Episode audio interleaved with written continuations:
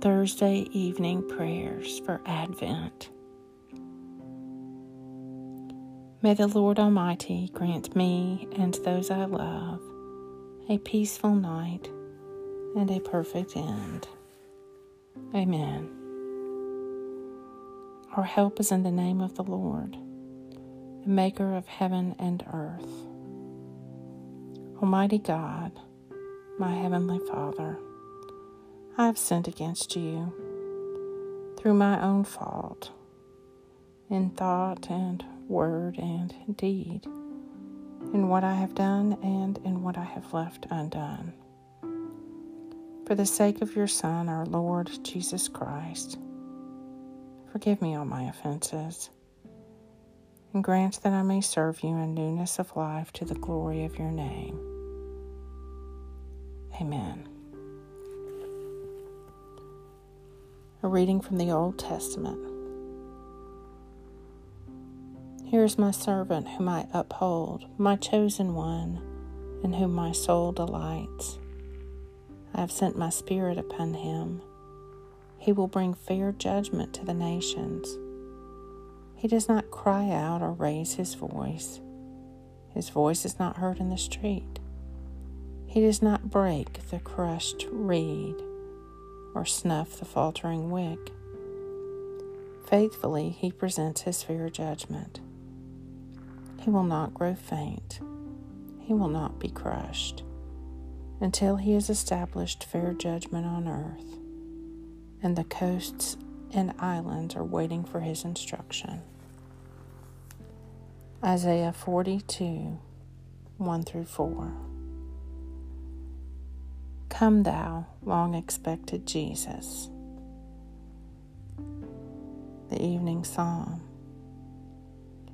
Gracious and upright is the Lord. Therefore, he teaches sinners in his way. He guides the humble in doing right and teaches his way to the lowly.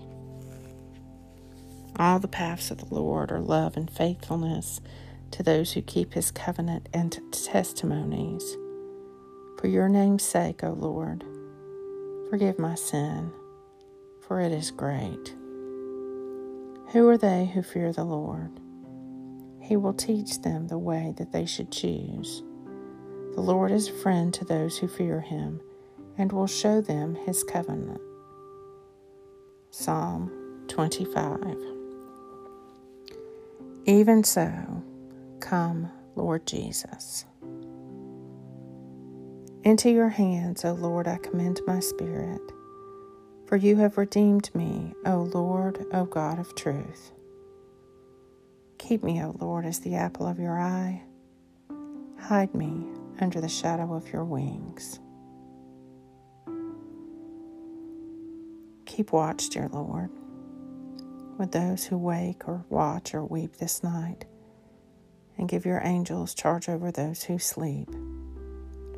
Tend to the sick, Lord Christ. Give rest to the weary.